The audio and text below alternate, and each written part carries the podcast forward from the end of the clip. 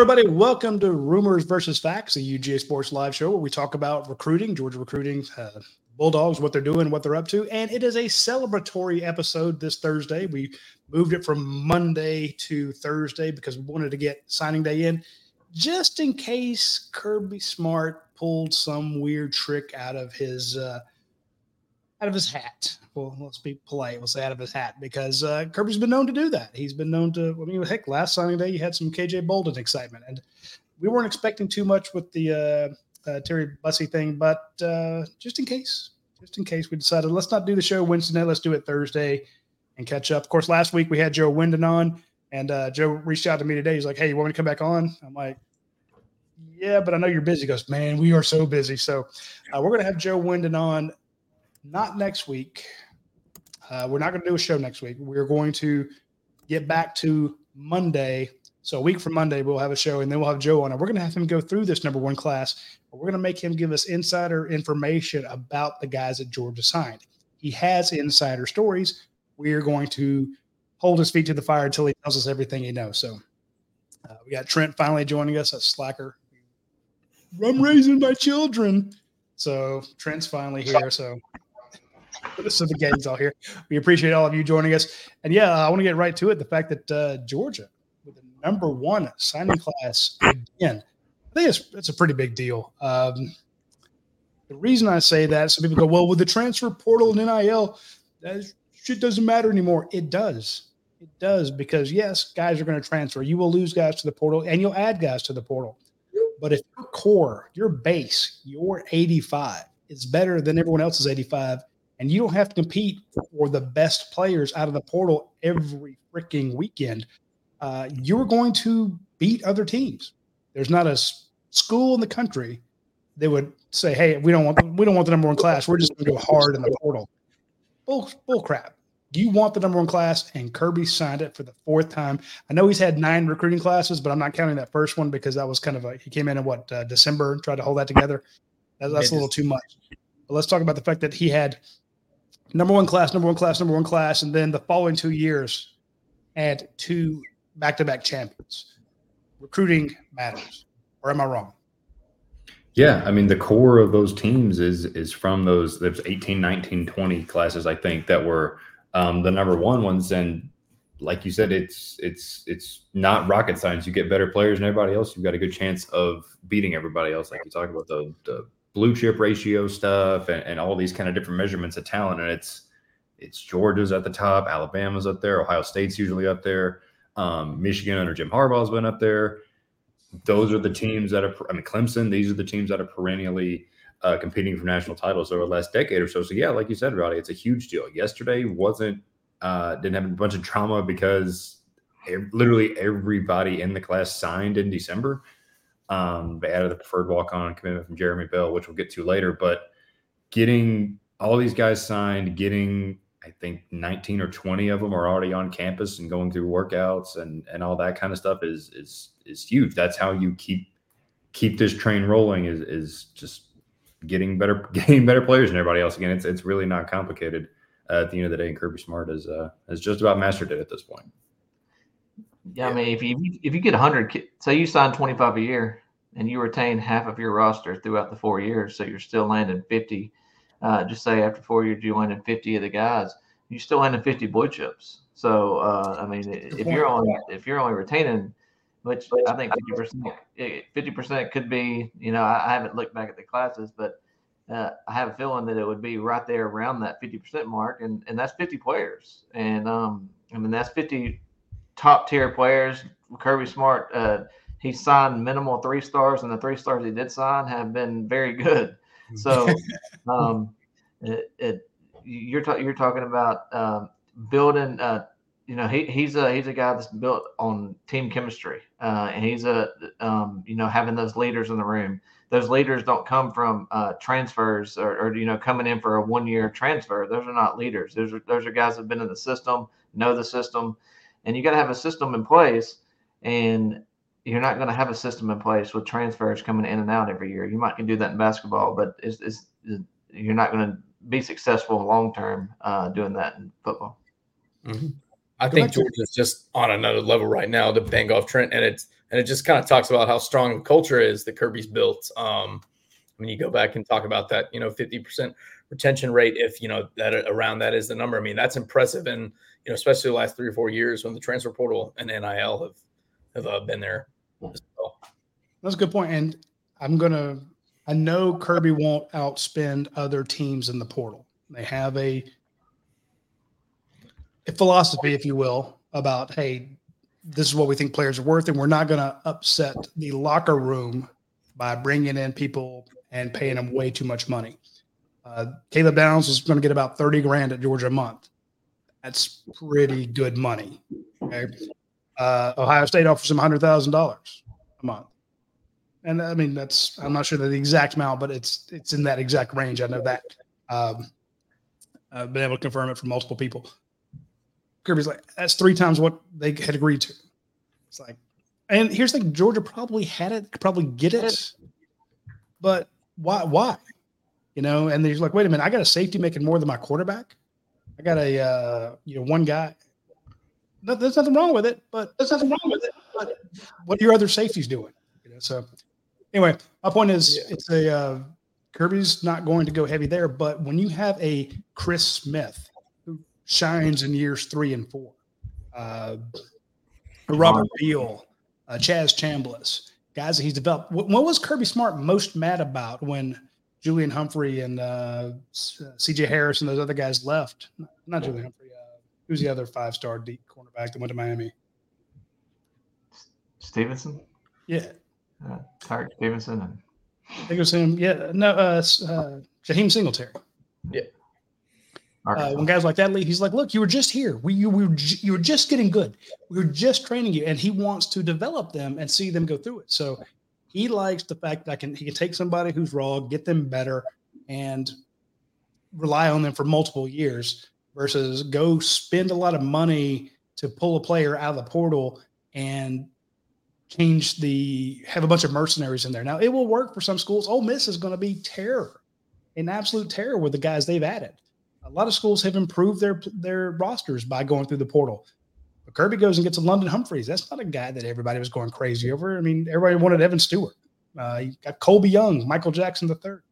The only real, I guess, big name he got was Trevor Etienne, and they paid through the nose for him. So, but again, that's a guy who's proved it multiple years. He's like, look, you know, you're you're going to have to. You're getting more than the other running backs, but you know you've proved it more. So I think it's a good philosophy. I'm not saying that just because we cover Georgia. I'm just thinking if I if I ran this business, which you know at UGA Sports, I brought in, you know, it's like, um, hey Trent, I know you've been here longer than anybody else, but I'm bringing in Lance, and I'm going to pay him three times what you make. Lance, how much you make? No, I'm just kidding. you like see what I'm saying? To be like, uh, you'd be like, okay, but you know, f you, dude.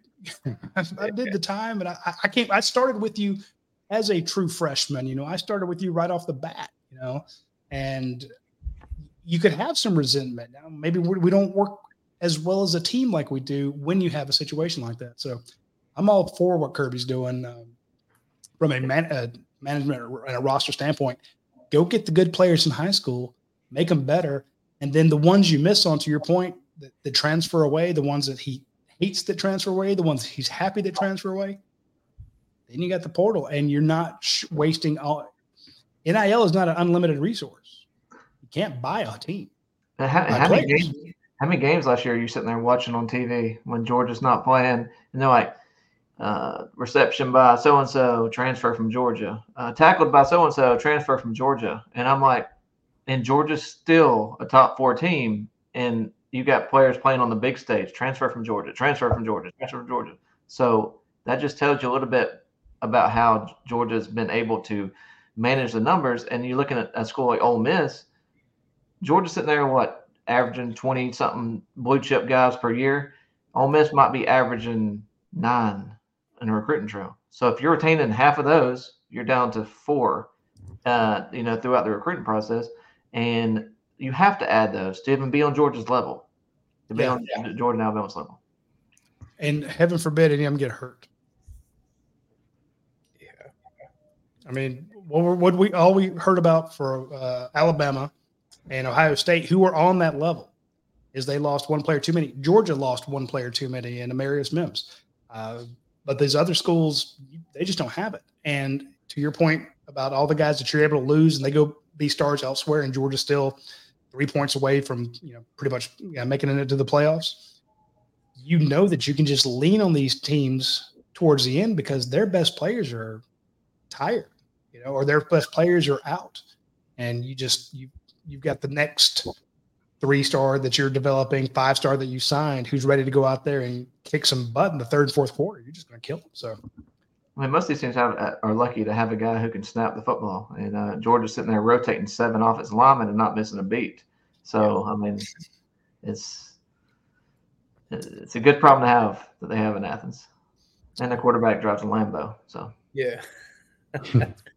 Jed, why don't you drive a Lambo, man?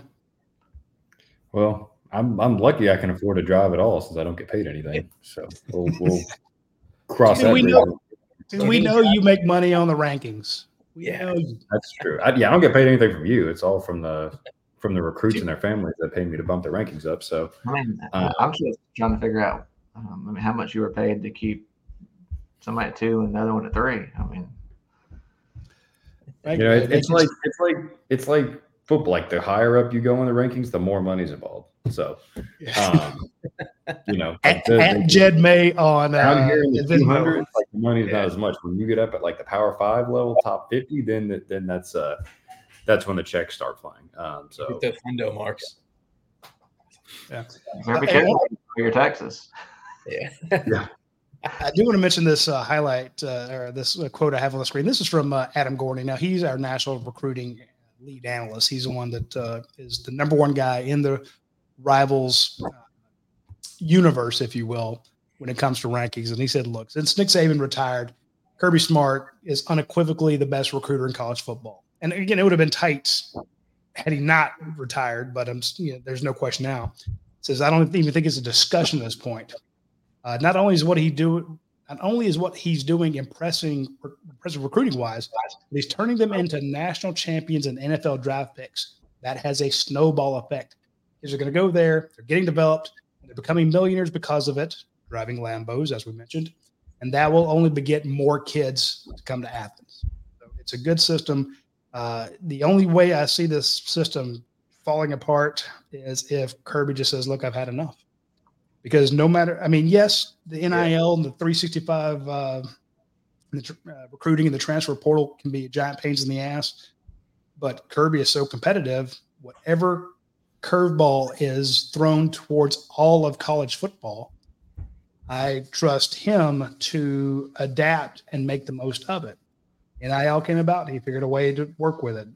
Transfer portal came away, figured a way to work with it. Uh, 365 recruiting, he was already doing that. So uh, now you take one more, one of the premier guys off the board. And again, this number one class, I mean, hell, that 2025 class, guys. Tell me how. Where do you think that right now? Predict where the 2025 class winds up in the national rankings. I mean, I don't think it's going to be worse than second. I mean, just with what's. I mean, seriously, yeah, Jed May. Oh, good. I like that. I, I like that. Luxury car funds. We'll get there.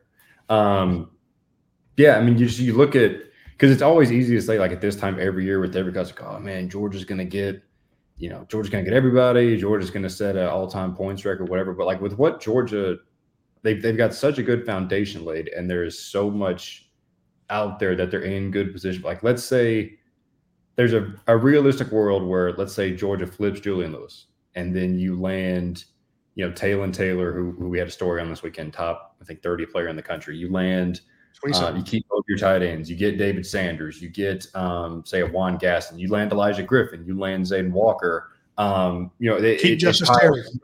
So, yeah. you know, it, it, and what Trent? It's it's top the top twenty kids I think count for your points or something, right? So, um, especially with and not to say a class is top heavy, but when you stack so many five stars up there at the top, yeah, it adds up really quick. So yeah, it's hard to say. I mean, Georgia finished first this year. The team that's in second, finished second, lost their their head coach, who's the greatest of all time. So, yeah, someone's gotta. I mean, Texas step up and fill that. I don't know. LSU's class is off to a really good start. Um, you know, a lot of the Georgia's got what I think five or six commits. So these schools up here at the top have got more commits than Georgia does, um, therefore more points. So, um, but yeah, it's hard to see a world where they finished outside the top two, maybe three. It's it's just I, I don't see how they uh, how we can bring this up in December if I'm wrong, but that's just I, I don't see any way they're not top two. This is and this is a class that Georgia had committed the number two player in the country. They had committed Nikar, one of the top oh, yeah. in the country.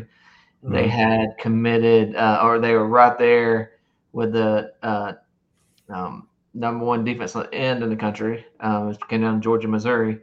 Um, I mean, there's a lot of kids that that Georgia missed on or had committed that and still yeah. landed the number one class. That's what that's what makes it uh, impressive because um, when just with the with the player the, the late flip uh, there at the end with KJ Bolden uh, was kind of the cherry on top. But just overall, uh, most of these kids were committed for a long time, and um, and Georgia had a lot more of these guys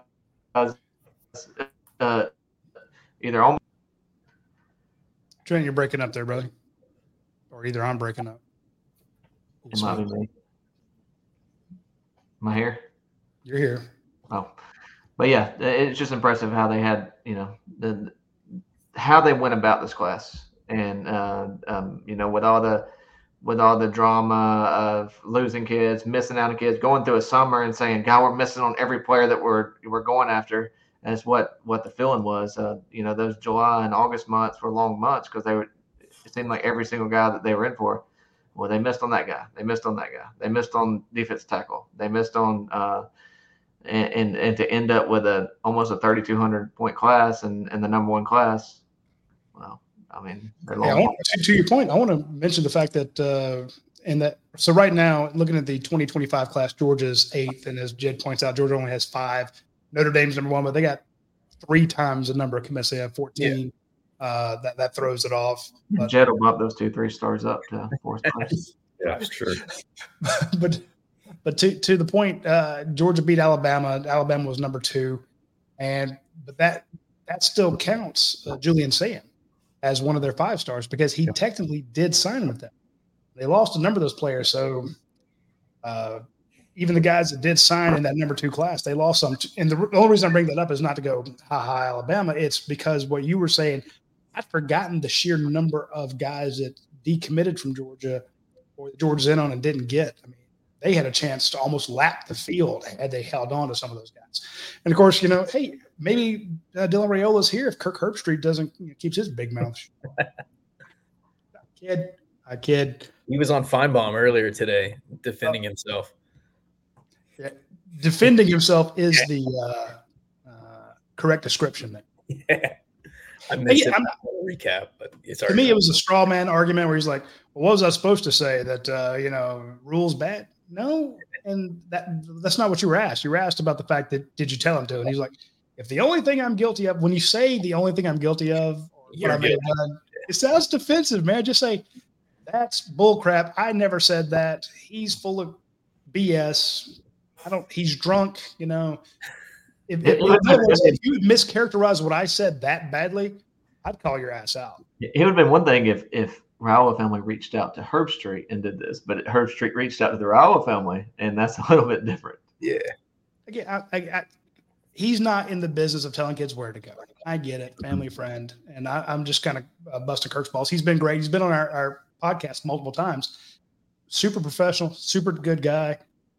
Love him to death. Got no issues with him. But I'm just saying, uh, if it wouldn't hurt our brand I would throw some of the people that uh, have given us bad information over the years under the bus. Be like, because what you're supposed to do in journalism, if a source tells you something and it's wrong, or they willfully mislead you in order to try to win a news cycle or tell you something, you know, uh, and you find out that they lied to you, you throw their ass under the bus. You you put them on blast.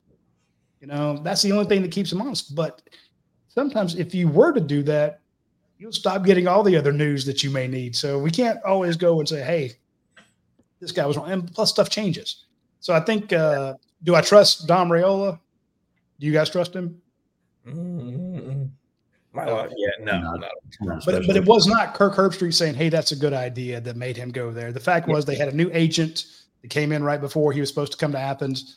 Uh, the agent said, uh, "Hey, Matt Rhule says transfer quarterbacks worth one and a half to two million dollars." And uh, there, I've seen stories where Carson Beck's going to get four million dollars. Uh, my guy needs three times what you're offering him. And Georgia said, "Get out of here." And let's be honest, Dom Raiola wanted Dylan at Nebraska throughout the whole process. And Yeah, it, it, it just took a while to talk Dylan into it. Yeah. No, I mean that's how it goes. So it wasn't it wasn't Kirk Herbstreit. I'm just kidding about him, you know. But uh, the fact, to, to your point, that this class could have been even better, and it was still the runaway number one. And by the time this the 2025 class is over, we should be having a show in February, uh, 2025, going, damn, they just signed the number one class again. Uh, speaking of, uh, this is not a fluke um, for Kirby Smart. We mentioned that he's had uh, three other number one classes, but I thought that this chart that uh, our man Patrick uh, put together is mind boggling. Look at that. Georgia's recruiting rankings over the last 50 years. What does it do at the end? Zigzags towards up, kind of climbing that mountain. yeah, when, when you see what'd you say? What'd you say, Radi? It's 50 years? Is that what you The said? last 50 years. So you can kind of see, you know, the rig. Well, no one can see my cursor, but the the Richt era was was pretty good. Had some ups and downs, and then the Kirby era is just it's all right there in that top Yeah, that top right quadrant quadrant, which is is just is it's, it's crazy. It's just I don't know what happened about 30 years ago, but it looks like they had one every other class. It was just great and didn't sign anybody the next year. But that, that's what they'll tell you. The old guys who were used to call one eight hundred numbers to find out the latest on who was going to sign. You know, people that went to uh, super preps back in the day. Uh, my buddy Bobby Burton, who I've known forever in this industry, when he was running his thing, people used to call. And uh, if you get down here and you'll see it's like third class, 12th, 29th, 13th, third, sixth, sixth, 10th, you know, uh, ninth, tw- you know, eighth, 22nd, 9th, 3rd, because it was cyclical. Once you signed a whole bunch of really good guys, it was tough to do it back to back years because, like, oh, well, they're loaded. I'm not going to get a chance to play. Yeah. And it still happens today. You'll see teams go up and down like that. But Nick Saban and while Kirby was there, Ohio State, Clemson to some extent, uh, few of the actual blue bloods, high end blue bloods, were able to convince kids you got to keep coming. And what has Kirby shown to be able to sign back to back to back number ones? And then you notice he signed that many number ones and then he took a little dip. Um, but what did he do with those back to back number ones is he won two titles. And the biggest point is he got 20 last two classes, 25 guys drafted. Yeah. I just want to point out that 2021 class ranking fifth. Like, oh man, what happened? That was the COVID class, and then you've got guys out that like I don't know if Javon Bullard was in that class. Brock Bowers was in that class. I know. Yeah. So you know, you get guys like, um, God, I don't even know who else. Was, I, that was before my time. But point Wow. is, that was a that was a weird year for uh, for everything. And Bowers was a, you know, I, I think he was what like a four star, like a mid 250 guy. I think for rivals, and he, but you know, obviously looking back, was a guy that Georgia had a great early eval on and and got him committed and got him to stick. So you know, you, you look at again that 21 class is is the uh, I don't want to say outlier because fifth. It's not like fifth is bad, but um, that's just one that's that's a weird weird for everybody with not being able to host kids and and all that kind of stuff. So um, pretty impressive to to get the evaluations on guys they were still able to get out of uh, out of that one. Yeah, you had Micah Morris and Dylan Fairchild.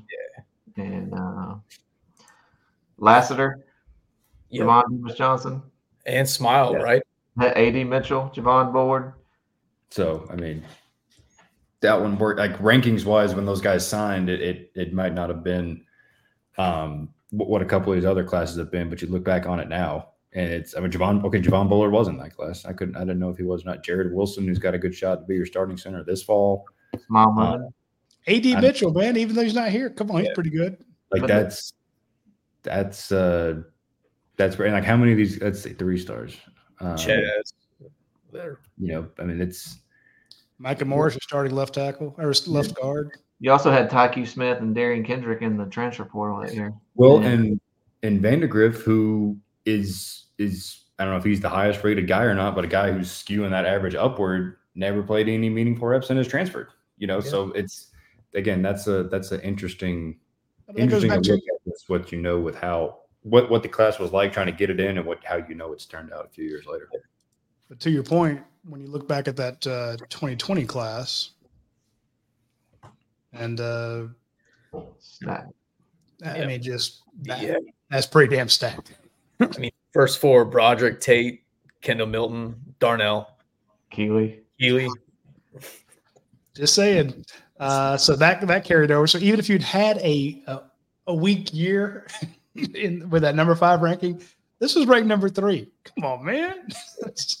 and they signed Uh, what was it? They signed five receivers in that class because that I just saw Justin Robinson. That was the same as Marcus Rosemy, Jack Saint, um, Jermaine Burton, Ladd, and who was the fifth? I'm sorry, I was zipped right past it. I, I, I, I want mean, to they pull up. I want to pull up this part here real quick about. Uh, so we talk about that 2020 uh, one class and how it might have been the kind of the outlier number five. This one was ranked super high.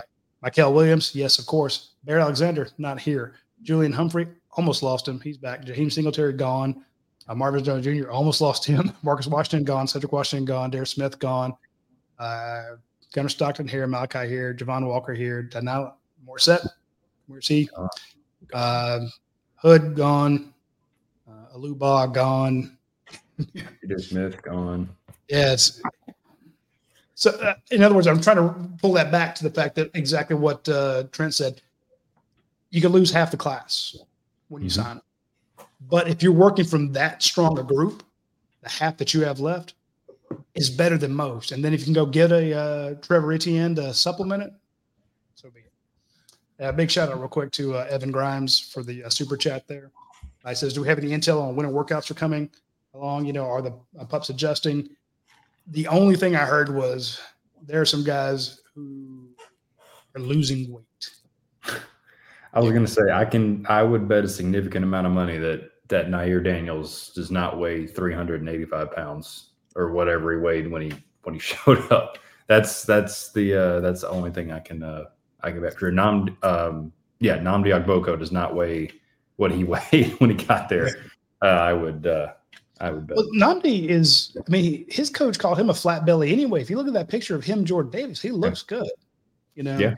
But yeah, he's not going to be up where he was c- coming into the. Anyway, the, the only thing I heard was these guys are losing weight because that offensive line came in.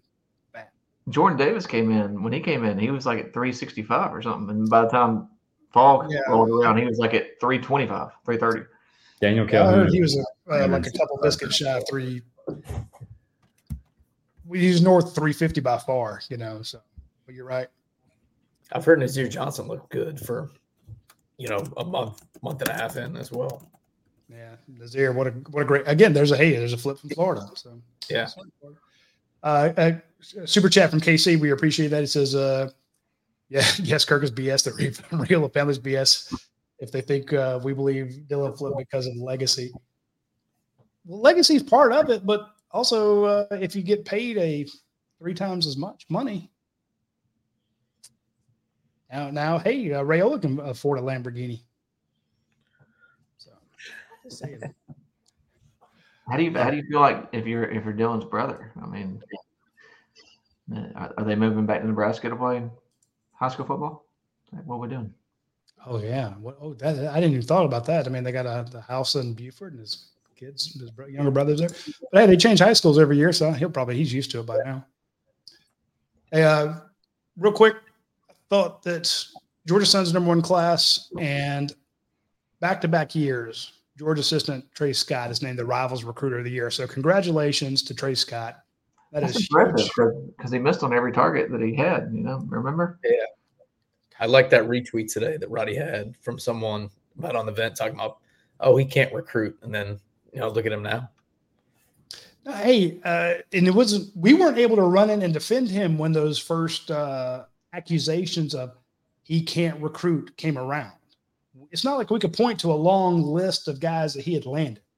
and there was just there was high profile defensive lineman after high profile defensive lineman that it felt that Georgia was second or third, and it became kind of a, a meme, a narrative that he couldn't land players.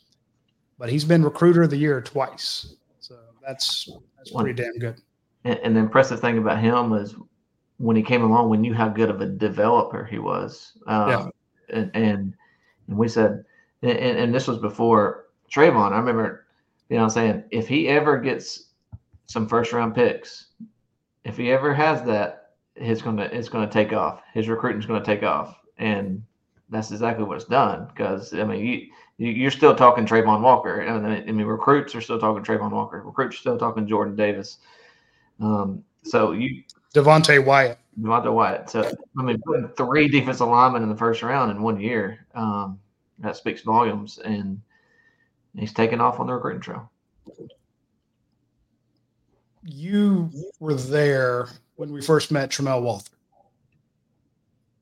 And Richard LeCounte's dad was saying, Yeah, I brought this guy to Georgia's attention. They're going to offer him. I think they offered him as like a preferred walk on or something like that first. And I think he was a, I think he became a scholarship guy, but it was like at first, it was like, this guy's way too undersized. He'll, come on, this is just a, this is a favor to the LeCountes. I heard that said more than once bullshit.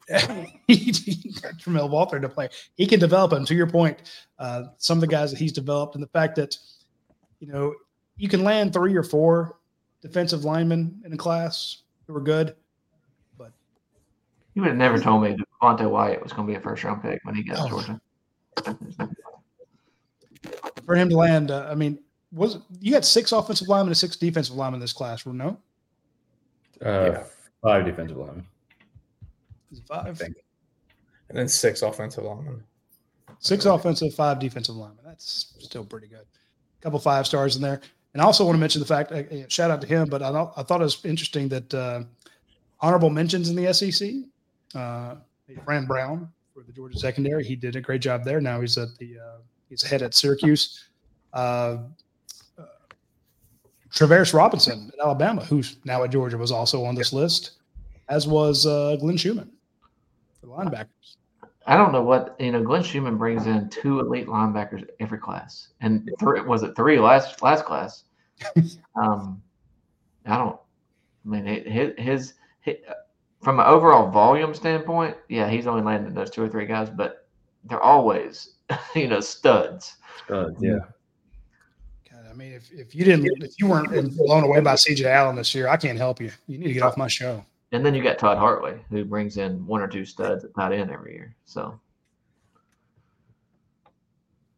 Uh, see, uh, so Casey asked his own question. He says, uh, "Who is Tray Landed?" And he's like, "Oh yeah, Jordan Davis, Travon Walker, you know, Devonte Wyatt, uh, big uh, Jamal Jarrett, um, Michael, Jalen Williams. Uh, who was the other one? Um, Jordan. Jordan Hall. Thank you. Jordan Hall. Christen Miller. Jonah Jonier. Justin Green. Nazir Johnson. The list goes on and on. it really does. Hey, man, we only have like an hour for this show again. But to the point, that's why nationally he was recognized by the rivals guys as being the and he won it last year. Uh, a damn beast media says, "What have I missed so far?" Just can't be on time then your your name's probably Trent. Jed started the show with his shirt off. Yeah, he did. Uh, shout out to Colter Ginn. Yeah, looked really good in the state championship game against um, Stockbridge. I think Perry yeah. played. Chase Taylor and Stockbridge.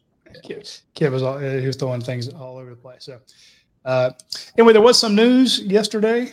Uh, it was a very quiet day. Georgia had the number one class. Uh, no one was able to get close to him and they did wind up getting a commit from. Um, I called him a wide receiver because that's how we have him listed. But you guys want to call him an athlete or what? How do you want to guys? How do you want to describe Jeremy Bell? I think athlete is good. I think he's going to be a DB. It makes a lot more sense to be wanting to bring in a DB late as opposed to bringing in a receiver. Um, although you could make the argument he's probably not going to contribute year one either way. Um, but either way, I mean, he's a guy who could end up on either side of the ball. He's he's that talented. He's from Clinch County, which I want to say is one one A football. I One- think. yeah. Um, One A division. Division two. so, um, but yeah, I mean, you and people have mentioned this on the board. He's a three star guy. He had some, you know, he, he's not choosing a preferred walk on at Georgia over Alabama offers, but he had some decent scholarship offers, and he chose to come to Georgia for what we were just talking about to get developed, to to spend some time. And then listen, if you spend a year or two in Athens, and it's clear you're not going to play, you are going to be a hot commodity for having developed under whether it's Bryan McClendon or Travaris Robinson um, Donte Williams, Kirby Smart. So um, it's a great, great for a late. I mean, he he announced an offer like a week or two ago. He visited um, last weekend, and I mean to, to to have this kind of come out of nowhere over the last week or so to have it be a preferred walk on is a, a great, great late pickup. But there's been numerous walk-ons come to Georgia and leave and transfer and and come in come to Georgia as preferred walk-on with offers from Furman, Georgia State, schools like that, and then all of a sudden they they go to TCU or go to Syracuse or Syracuse or go you know go Division One, and um, I think I think Jeremy. I actually had somebody reach out to me yesterday.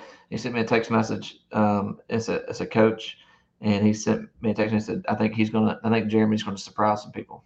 Um, after I told him, and and you know he's this is a, a team that only threw 20 passes all year, and I know he's listed as a wide receiver. They only threw 20 passes all year. He caught 16 of them, but he also had 900 something yards rushing.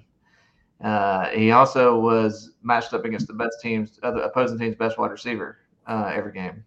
He also was their kick returner and punt returner. And he averaged 15 points a game in basketball and uh, he won state in the the 400 meter, um, running in 50 seconds. That is. He's. I, I, let me stop you right there. If you've ever watched the the 400 meter race, it's an awful, awful race. You have to love pain to win that or the 800. It's a straight out sprint. Straight out sprint for 400 meters. Sprint. Yeah. It's. I mean, every sprinter you know, they're like, God, I hope I don't have to run the 400 this year. it's just freaking awful. And it, that that is a uh, mind over matter race. 200 you can do, 100 is great. You know, that's pure speed. 400 is just how much pain can you how much pain can you take? And you got to be very. Uh, not only did he run the 400, but he also ran hurdles. And you got to be a straight up athlete to run hurdles. I mean, But to, so to your point, that guy sounds like a Kirby Smart wet dream. You know, just all around athlete. Get him here. We'll find out where he fits. I did the same thing with Eric Stokes. You know, it's like, no, we'll just get him here. We'll we'll, we'll figure it out later. Uh, and you know, with the Mackay Muses of the world, you know, with the um, uh, trying to think of the other two Cash. transferred. What Cash Jones? Um, Yeah, because Kirby Smart can look at look a kid in the eye and say, "I know you have offers elsewhere. Come here. We have enough NL, uh, NLI for all of our players. Everybody gets something to supplement what it will cost you to be a preferred walk on. So you know you're gonna have, you're gonna get some money that you can use toward your school. You probably won't be able to go out and buy a Lambo, but you'll be at least you know you won't be behind the eight balls so much. And on top of that, if you show you can play, you will play here look at all of our preferred walk-ons who have leading roles on this team. There's, you know, it's it's the ultimate meritocracy. I'm not going to play you because you're a five star. Hell, he Kirby gets blasted for five stars to transfer to transfer away because they're not getting enough playing time. You know, and other schools are using it against him. He's like, why are they playing that five that three star walk on when uh, you're a five star and they you know they signed you and you're not playing? But Kirby's like, look, I'm going to pay play the best player. My two cents. Yeah. It wouldn't surprise me if, you know, middle of the year next year, you hear his name make a tackle on, you know, a punt return or, or kickoff on special teams. Oh, you're right.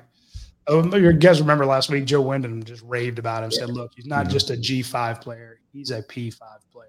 Mhm.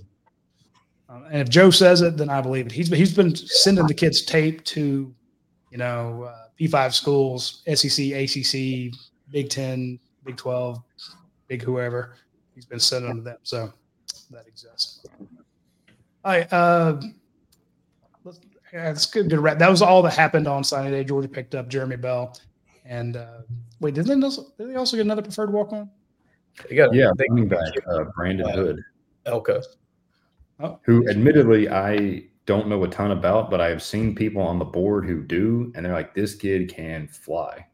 Um, so this says one comment says he's closer to 210, 215. Um, let's see, there was one comment about his speed in here somewhere.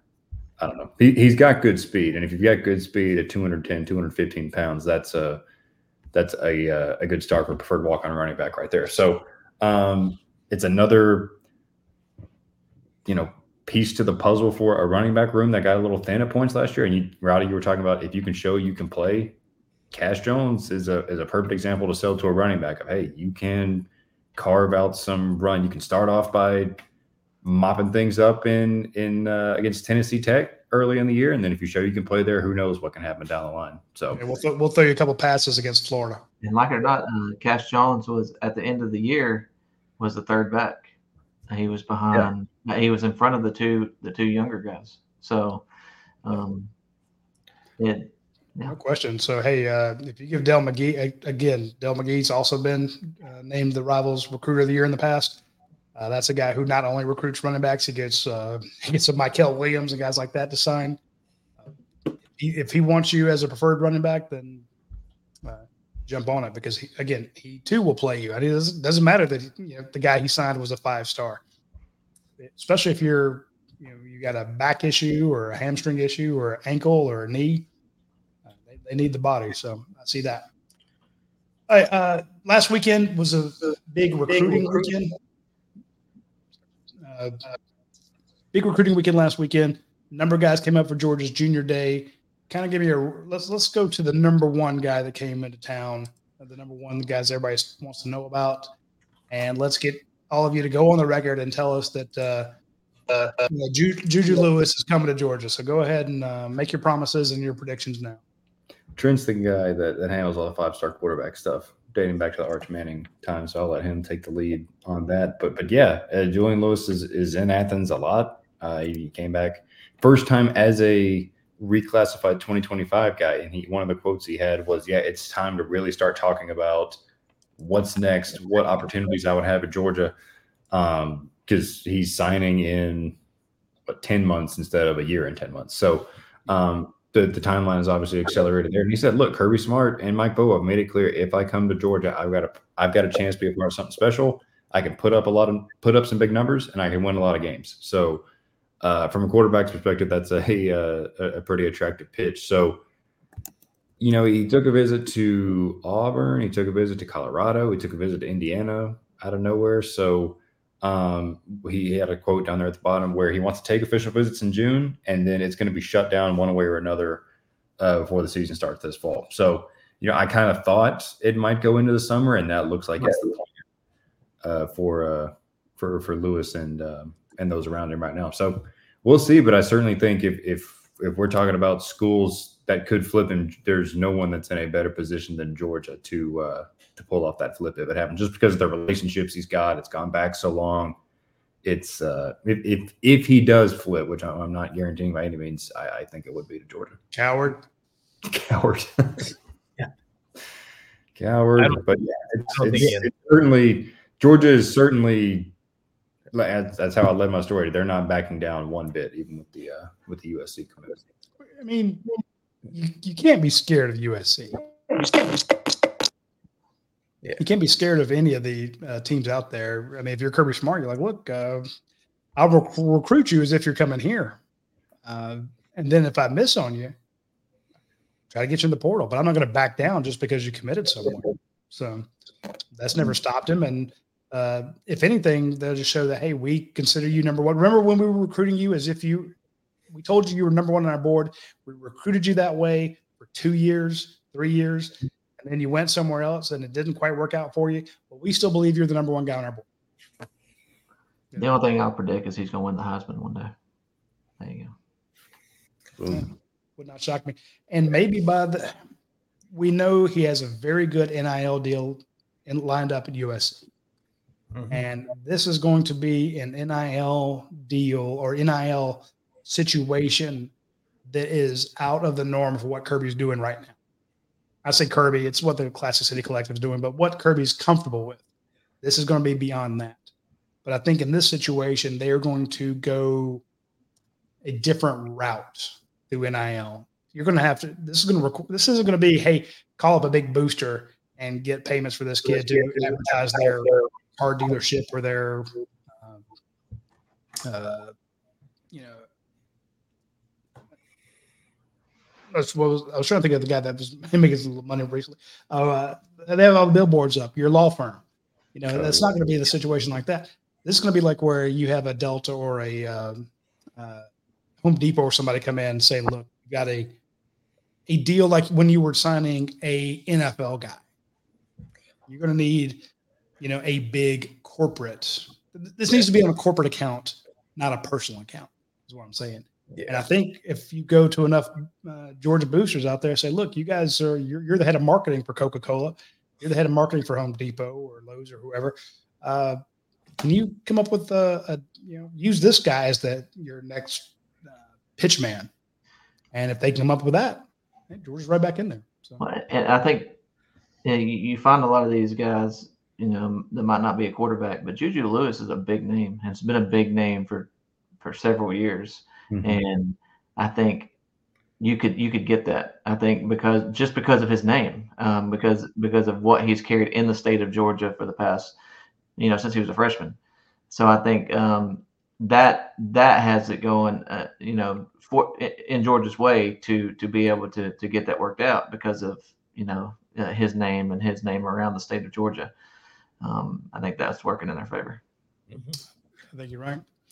Anyway, I'm not going to go out and say, yeah, Georgia's going to get him, but I think you see so many people go, there's no chance. He's just using Georgia to increase his deal. He's already he's already committed. He's not using Georgia for leverage to get anywhere. Georgia's just going after him. Now, could they drive up the price and make USC have to come up with a better deal? Maybe. But Kirby's not going to quit on this kid because they believe it. You this is another uh, Justice Haynes, Caleb Downs, uh, KJ Bolden type guy. This is a guy they want. They want him badly. Um, don't question my mind. They're going to do everything they can to get him. Yeah. Yep. Uh, who else visited this past weekend that we could talk about? Yeah, there was uh, Juju Lewis. There was Talyn Taylor, who I mentioned, uh, the number six receiver in the country, and he he kind of like that. You know, we've talked about. Oh, Ryan Montgomery has has visited Georgia unofficially several times. Uh, Taylor's from Illinois, so getting down to Georgia is no small thing there. Um, he loved it. He's he's got the he he told me something because Georgia always sells these kids on it's a pro style offense. It'll get you ready for the league. Bryan McClendon worked in. Like, hey, turn on the Senior Bowl and see what Ladd McConkey and Marcus Rosemy-Jacksaint are doing. You know why they're doing great at the Senior Bowl? Because they're coming out of a pro style offense and it's less of an adjustment. So, um, some uh, re- real time, real world examples uh, to use for Talyn Taylor there. Uh, is one of the top contenders. Uh, they're going to get an official visit, although he doesn't have a date set up or anything. Um, Zion Grady is another one recently decommitted from Alabama. Edge guy that Georgia's been after for a while. Um, also very high on Georgia. There's Georgia. There's Auburn involved. Uh, trying to think who else he said. Um, Alabama is still involved. So he just got an offer from Ohio State. Um, yeah, I mean Bo Jackson, the running back from Cleveland. You got to be good if your name's Bo Jackson. Uh, he is he, he is a monster. I mean, Georgia just offered him a couple weeks ago. This was his first visit, and he he posted a picture, and he looks like a full grown man standing. I don't know if it was Dell McGee or Kirby or whoever he was standing next to. Um, but he he he looked like Bo Jackson standing there. So um, that's another kind of name to know on the the 2025 running back board. Um, there were two. I mean, you also we, we won't give away everything. It was you had stories on Tristan Haynes, uh, mm-hmm. Drew Evans, Eric Winters, uh, Nas Newkirk. I mean, you guys covered a lot of people that visited. Uh, had, and had another update with Matt Zollers too, uh, the, the 2025 yep. quarterback. So uh, I'm just going down the list. Like I said, Zion Grady. There were guys did a great job covering all the people that visited. Two big offensive tackles in Juan Gaston and is it Nicol- is it Nikolai Brooks or Brooks? Yeah. Yeah, Gaston is a giant. Yeah, you you talk about you talk about absolute giants. That that kid when he posted that picture on Twitter with Kirby, he's I mean he's like six seven inches taller than Kirby and a lot wider. Uh, I love Gaston. He's awesome. I hope he hope he's at the Under Armour camp in a couple weeks. We'll see him. Hey, uh, real quick, let's get to let's finish up the show with uh, questions from the uh, board. If you go to ugasports.com, which is where we all work, and you check out the vault, the vault was designed many, many years ago when we had so many recruiting questions on the vent uh, that we said, look, we just got to have a different place to put all the recruiting stuff. So we have the dog vent for general Georgia football and college football discussions, and then we have the vault just for recruiting. And we put up a note over there. Give us your questions. And uh, first one comes from uh, KSDJ1869. Says after last weekend, what recruits? I give at least one on offense and one on defense. Uh, did we boost our stock with, and who of those do you see committing first? So we got to come offense. up with uh, of the visits. Who did Georgia increase their chances with?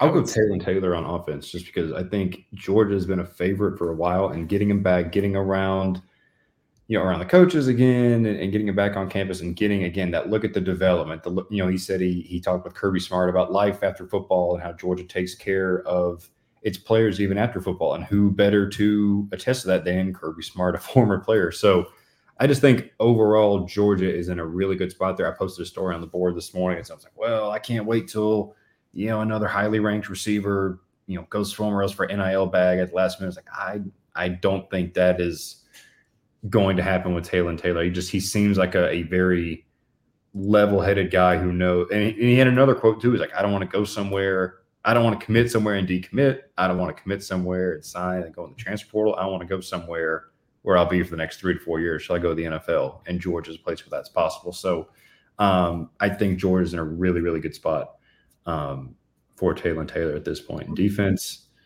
uh, I don't know, Lance and Trent, you guys got anybody?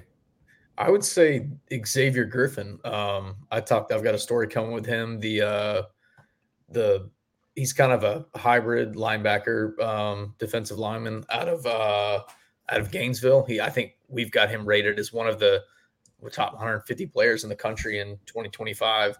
He spoke highly of it, and he just got offered a few weeks ago. Originally from Alabama, moved to Gainesville, has family in Georgia, um, out, you know, right up the street in Hall County. Um, and I and he and he raved about Glenn Schumann and just kind of spending time um, with him or on the phone before, and then you know they you know they they chopped it up in real life, and uh, and he felt and he felt like a he felt like he wanted to be there. So I might add Zion Grady to that because I think getting him back on campus after that uh, Alabama decommit's got to be big. Yeah, and especially because he was he was planning on being back before he decommitted anyway, and then so now getting him back, getting to show what you have to offer and, and development, and you know the whole the whole spiel there. So yeah, that's a uh, that's a big one. I mean, that's and again, he's a guy. If you look to add these pass rusher, defensive end, outside linebackers, whatever he is is he's up there at the top of the board. And another guy, Darren um, from New Jersey, is another guy who just one of these athletic freaks on the edge that was uh, that was in for a visit over the weekend, and Georgia is um, is prioritizing as well. So big big weekend on the, as far as the outside linebacker, rusher, edge is whatever you want to call it goes. I, I, will go on the record now and predict that at one point we're talking about uh, Chidera Uzo-Diribe being the rivals recruiter of the year at some point. So if you get Zion Grady and the, the New Jersey kid come sit down with him, he is a uh, uh, charismatic. yeah, for sure. It's love playing for him. The guys who play for him now love talking about him. So I think getting Zion Grady in there is a pretty, uh, pretty good move there. Um, yeah, you got you got to you got to watch uh, you know this new defensive back coach too, Donte Williams, with all his California connections, along with uh, coming into uh, Georgia and, and and you know building these relationships with the, the Southeast. Um, you got to watch him because he's I think he's going to have uh, a big impact on not only the secondary but uh, landing uh, you know a few kids out west that um, that he had connections with prior. That's a good point. Uh, KB Dog 08 says, Are we are we going to recruit Byron Washington, the huge offensive lineman in Texas? That is not a name I'm familiar with. Is that the guy who went had the viral picture where he looked like he was about four times bigger than everybody else. Yeah, he's six seven three. I think this is the guy who he uh there was a viral Okay. picture from the state championships in Texas, and he he was in front of a guy that's like 230 pounds and makes him look like a. Um Jesus. I, I don't know that Georgia is, is really in on him right now, and there's so many guys above him on the board that have had longer relationships and stuff. But anytime you've got a guy that big, that I mean, he's, he's playing guard in these clips, which is ridiculous. Um, Pro needs to play with a better pad level, though. Goodness, they're just standing up, throwing people around. so um, yeah, I, I- I don't think Georgia is really in on him right now. Um, I mean, I think the only way they would is if you get him on campus, maybe in the spring for a workout or whatever. Um, but yeah, there's just there's a lot of guys higher on the board slash have been targets for a lot longer right now. I'd like to see if he can actually get into a three point stance. I'm not sure that he can. That number ten was just for a rod. They Yeah. didn't pay for that. That poor kid. All right. Um, well, KD uh, KB Dog 08 says, how many D linemen do you think he'll take this year? I mean, I would think what do you would you y'all say probably at least four at Yeah. least just because I mean you're losing you're you're for sure losing Stackhouse and um Walthour. yeah England- thank you um, I mean there's and you're probably losing Brinson too so Um, they don't really you could how to- you could lose Mykel Williams. You could lose theoretically you could lose Christen Miller if he has a huge year. So I think you need to restock that room again. So yeah, I'd say at least four and and like you said, Robert, probably I'd, Aim for five. Five, yeah. So just, just Joey have go around. as many as you can get, really. Yeah. Until they, if they if seven say yes, then take all seven. Yeah, I think I think the key, uh, you know, in this class is you you have the guys. I think Justus Terry would fit in nicely at like a three tech. Um, I, I think you have a couple of talented guys that can fit in that five tech um, that we we discussed. I think you have to land a talented nose tackle. I think that's what Georgia's really missed on uh, in a couple last couple classes is just and I it's you know these guys can develop into the next Jordan Davis as far as I know, but um but I do think you you got to you got to land a talented big guy uh, in this class and uh, there, there's a lot of talent. Uh, like I said, three and five. I think you can take two of each of that position, but you got to land a talented nose tackle. I agree. I mean, when Georgia runs that mint, you got to have that guy. No question. Uh, last question from uh, OEJ says, "How do you guys feel about Mason Short? If he doesn't uh, recommit to Bama, where do you think he would commit to?" I think Georgia's got a really good shot to get Mason Short. I mean, he is he was on campus two or three times as an Alabama commit, so that should tell you something. He was another guy who I think was planning a Georgia visit before the Nick Saban retirement and decommitment and stuff. So um I think he's a guard. Honestly, I'm I'm pretty sure we have him listed as a tackle. I think he's a guard. Um, I think he's the next but yeah, I, I feel I feel good about about Georgia's uh, Georgia's chances of landing him. I know he's got a really good relationship with Stacey Searles. I- I Yeah, and, and Kirby went up there and visited him in, in Evans, and you know, you know, I think I think the mom is the one uh, in that family that I've heard kind of wants him at Bama. So I think Dad's leaning more towards Georgia. So you know, I think that impressed her that that Kirby showed up and, at Evans High School and you know spent spent a good amount of time with him. Tate Ratledge was offensive tackle, and he was always offensive guard, but he was tackle in high school. What, what was he committed to Alabama, or was that Tennessee? He's committed somewhere for Who's that? Tate Ratledge. Uh, yeah, Tate. They both got mullets, so Let's see. the next. And Tate, he was hanging out with Tate on his visit to Yeah, his last visit to Athens of the, the 14th or whatever that weekend in January it was. But as a player, they that's were a, that's a short kind of run. Shampoo, sharing shampoo secrets, man. Yeah. Tail and Maine, I think, is the brand. yeah, that sounds right. We're getting deep. Yeah, we- the uh, here's the thing: when through. he decommitted from Alabama, he didn't hear from anybody from Alabama. And that was a while. So he decommits, doesn't hear anything from the staff. Then Kirby Smart shows up, as you mentioned, Lance goes up there, and that kind of impresses him. Now they've finally gotten back. He's been reoffered, Yeah. and they are pushing hard to get him. Yeah. It would not shock me if he recommitted because he does like Alabama. It was. Mhm. It's not just the. I, I get your point about the mom wanting it, but he also loves Bama. He likes Georgia a lot too, as you pointed out. He visits all the time. He likes the staff here. He likes the players. It in his mind, it, guessing in his mind, how how do you go wrong? You can't go wrong. Yeah. So And it comes could be to one to just you give it a few months, you see how you've already got those relationships pretty much in place with with the Georgia staff. See how things go with the guys at Alabama, and then you decide you take official visits to both in the summer, and then uh, and then you go from there. It's going to be interesting to see what kind of impacts. I think Alabama still holds the Alabama name right now, but after a year of watching them, how's this going to look? Like, ha- I, I, I think it's going to affect recruiting their on the field play, and uh, you know, I think they're going to run out. I think their offense is going to be. I think that they got a great offensive system. I think Washington did. It'd be interesting to see number one how Jalen Milroe fit, fits into that offense, um, and number two they had the 96 ranked defense at Washington. Uh, and, and a lot of it has to do with what kind of offense they play. Their offense is, is scoring very quickly. How how is the defense going to impact recruiting in the SEC? Because it, it I mean, what we always talk about one game doesn't matter, one game don't matter, but on the field results and constant results uh, uh, does matter. And if you don't run out a, a defense that is to Alabama standard, and you know bad defense is ranked in the top 20 at alabama it, it's gonna it's gonna take a toll on recruiting and it'll be interesting to see how that impacts recruiting You Well, just basically, Who's basically the, assign them to be the next Ole Miss. who's the assistant offensive line coach that was making visits? Um, well, Searels was in the hospital. I think Man, Man Ray Saint Saint Amour. Saint Amour.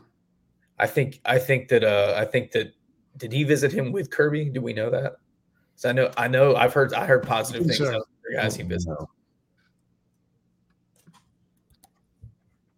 Now, was that the same Saint Amour that was at uh, North Gwinnett? When the one on to Georgia Tech, or was that a? I can't imagine there's too many different Saint Amours. Could have been. I'm trying to find it. I've been in this business too long. All the names are running together. Plus, you're getting old. Let's see. His bio, That's why you don't bio, get paid. That's why i you feel like we were just covering the Ogletree brothers so, let's see. Well, while you're looking that up, uh, to your point, Trent, I think uh, Alabama's still freaking Alabama. You know, they still have that uh, gravitas. They still have that name recognition. You're right. Uh, you know, uh, one bad year, two bad years, and you're coming in to replace the man. We we we're so into snap judgments in cu- the culture now. Uh, they'd be like, "Oh yeah, they're they're they're rolling right along with the new coach. You know, DeBoer is perfect." Uh, he can do no wrong. He's a perfect replacement. And then they continue to kick everybody's butt on the recruiting trail, except Georgia's. Uh, or it's like, oh, this was a bad hire. They don't have a good defense. And if you can't get defenses in the SEC, then you are a, you have to outscore people. And that is not a, I mean, hell, did it, did it work for uh, LSU? Nope. Did it work for Ole Miss? Nope. Great offenses, great quarterbacks, great systems. You score a ton of points, but if you can't stop anybody, you, you will win a goodly number of games, but you won't win championships. Defense you, look, wins championships. you, you look back over the last 10 years what wins championships? The the, the trenches. I mean the, the defensive line offensive line. If you get to alabama and, and you ain't playing no defense they're, they're not going to land those top tier defensive linemen um, year in and year out anymore i- if they can't i- if their defense struggles. Uh, I, think it'll be interesting in that standpoint. I think it'll be interesting to see can they maintain the success they have had throughout the years recruiting, uh, you know, the, the the big dogs because you you can't bring that Washington offense and defense and constantly win and or consistently win in the SEC. You just can't do it because you got to have the, the hog dogs up front. And uh, if you don't have the offense and defense, it's gonna be tough. Or the, the linemen.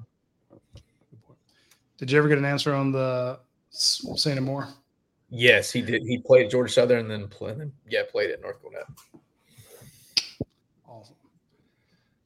Remember going out there to see a different kid and uh, the head coach there, uh, Bob, was going, uh, "Hey, let me tell you about this other guy. Say no more. Okay. So again, been been here way too long.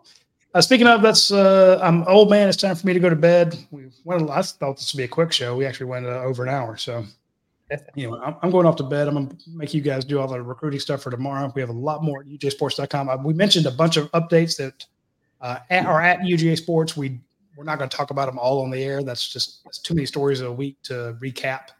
But you, for 27 cents a day, can go to UGAsports.com and read them all. So check it out, and uh, we will again, we will not have a show next week, but we will be back the following Monday. We're going to have Joe Wyndon on. He was a huge hit. Uh, Joe is the one that uh, all the coaches pay money to to help them scout. He's the one that was telling us great stuff about Jeremy Bell.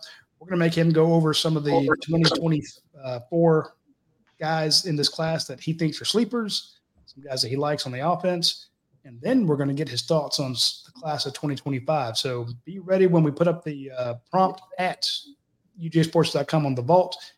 Get your questions in uh, next week for the following Monday's show with Joe Wyndon here. And with that, we will see y'all later. Take care.